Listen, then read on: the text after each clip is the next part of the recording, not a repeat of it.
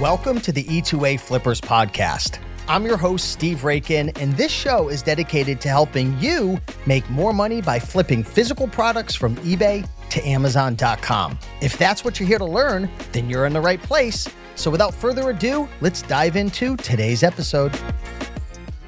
Welcome back, everybody. Steve here with episode number five of the E2A Flippers podcast. And today I want to share with you how to avoid buying the wrong DVDs, counterfeit DVDs, ones that have issues that are going to get you in trouble. And this is probably one of the number one mistakes that a lot of new eBay to Amazon flippers get into is they start flipping from E to A, they get flip mine, they start trying to find deals and there's a lot of DVD deals, okay? When I first started, DVDs was a category that I went after. And the first year, I forget what I did in total. Was it 200 or 300,000 in sales? I have to I have to look back.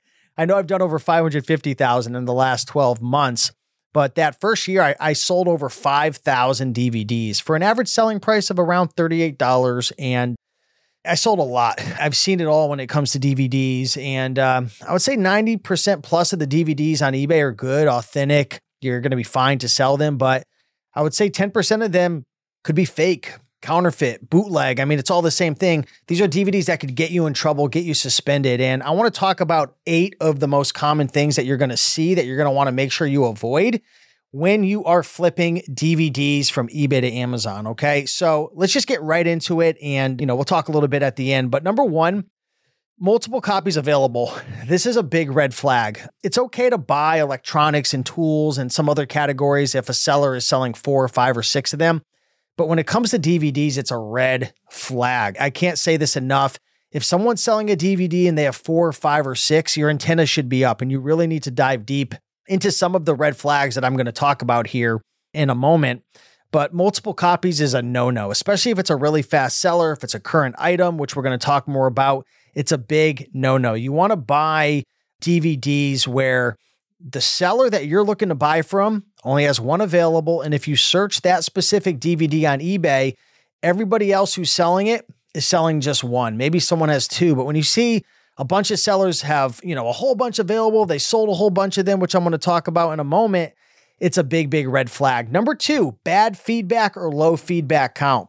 You don't want to be buying DVDs from brand new sellers who only have two feedback or 82% positive feedback. You want to go after reputable sellers. Now, this isn't a 100% you're going to be safe. You could buy any DVD and break all my other rules because they had 18,000 feedback and 100% perfect feedback. I can't tell you how many times I've seen DVDs that I know are 100% fake because it's breaking rule after rule after rule, which you're going to know about by the end of this podcast and they have like 15,000 feedback, 100% positive feedback. Now, you're probably thinking, Steve, how does that make sense? How is somebody breaking all the rules and most likely selling counterfeits, but they have positive feedback? The reality is, most of the counterfeits now are so good, it's really hard to even know if they're real or fake. So that's why I've developed these eight different rules that I follow. And yeah, do I miss out on some good opportunities because maybe a rule breaks one of my principles? Yeah, but it's better to be safe than sorry. You only have one Amazon account and you don't have invoices. So, number one, multiple copies available, stay away from the DVD. Number two, if they have bad feedback or low feedback count, stay away. Number three, multiple copies sold. Okay. So you can see on some listings, it'll say, you know, sold 23 of them or sold 10 or they have a whole bunch available and they've sold a whole bunch. And you can see in their account they've sold that DVD a ton of times. Stay away. That's a sure fire sign that there's a good chance that's a bootlegger. Okay. And a lot of these bootleggers, you know, again, these things are so good that the people don't even know. There are methods that you could put the DVD in a computer and you could read somehow like the weight of the information on the DVD. I'm not an expert when it comes to all of this stuff. I know enough, but there's ways you can go on YouTube and look to really know if it's real or fake. But most consumers don't know. But again, as an E2A flipper, at least I can only speak for myself. I don't want to make money scamming people. I don't want to make money selling bootlegs.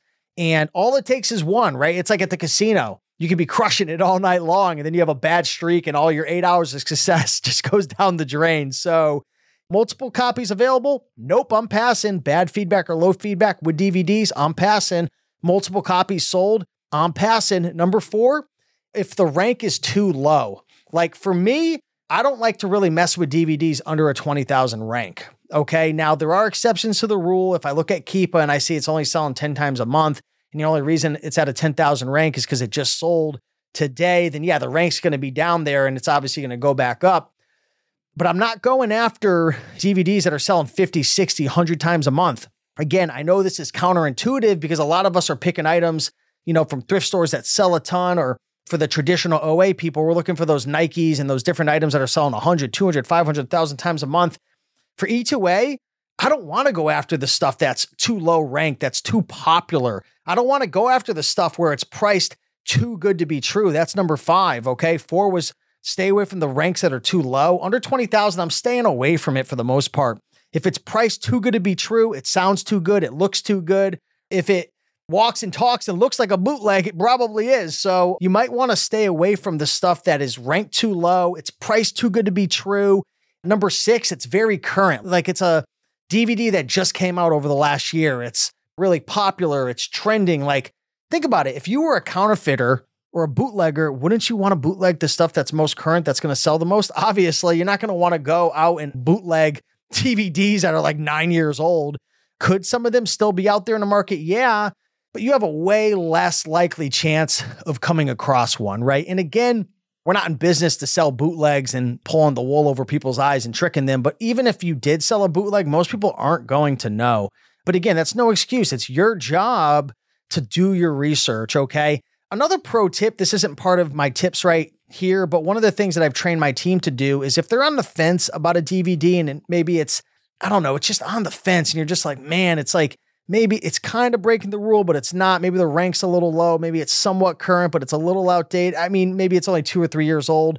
Go to the Amazon product listing and take a look to see what the seller, uh, what the buyers are putting for feedback. Are there a lot of complaints about uh, the DVD skips episodes or the quality is really bad and there's a lot of complaints about the quality? That's another surefire sign that it's probably a bootleg or a fake. These are big mistakes, guys. Don't risk your account and get greedy to make a couple of bucks. You could crush it with eBay to Amazon by following the rules. Again, we don't have invoices. We have to reduce the risk as much as we possibly can. So, multiple copies available? Nope. Bad feedback, low feedback? Nope, I'm not buying it. Multiple copies sold? For a DVD, nope. If the rank's too low, if it's like three, four, five, 10, 15,000, I look on Keepa and this thing's selling all day long every day and it's current and it's popular and the price is too good to be true, I ain't picking that up. I ain't touching it with a 10 foot pole. Is it a box set? Is it a current box set? Heck no, I ain't touching those box sets. Box sets, the DVDs that have like a whole bunch of different sets inside of it, like the third season or the complete series, like stay away from those guys, especially if it's current, if the price is too good to be true. One thing you could do is if you're on the fence about a seller, go into their eBay store, see what else they're selling. If this eBay seller is selling a million freaking DVDs that are all new and current and they're all priced at 90% off, I could guarantee you they're probably bootleg. Now, does it mean you're going to get a counterfeit or a complaint or an issue from a customer? It doesn't mean so. But again, we're not in the business of pulling the wool over people's eyes and, you know, having to go to sleep with one eye open and looking in the rear view to see if the Amazon police are chasing you, right? We want to make our money honestly and ethically. So, are we going to be 100% perfect? Are you going to sell a bootleg by accident one day? You probably will. But again, you're doing your best not to. And these are the rules that I follow.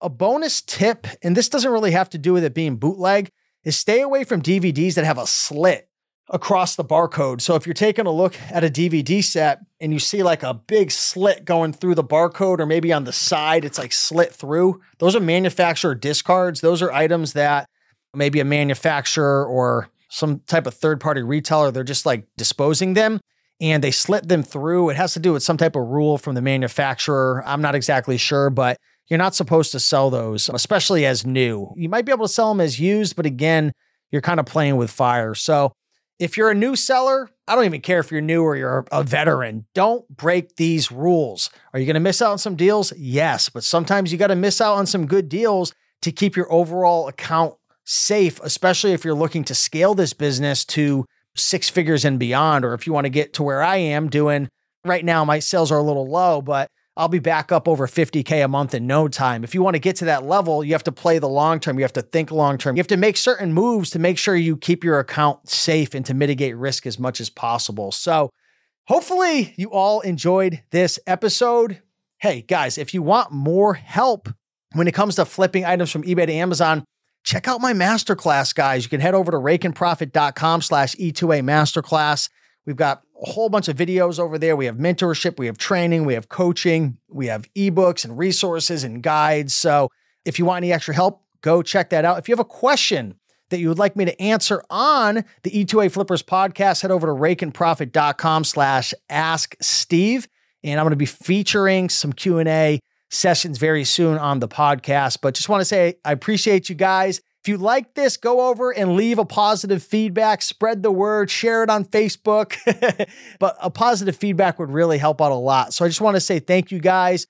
Much love. And if you want to check out the video version of this, head over to my YouTube channel at Raiken Profit. But with that being said, keep on picking and making that money, and I'll see you guys in the next one. Bye.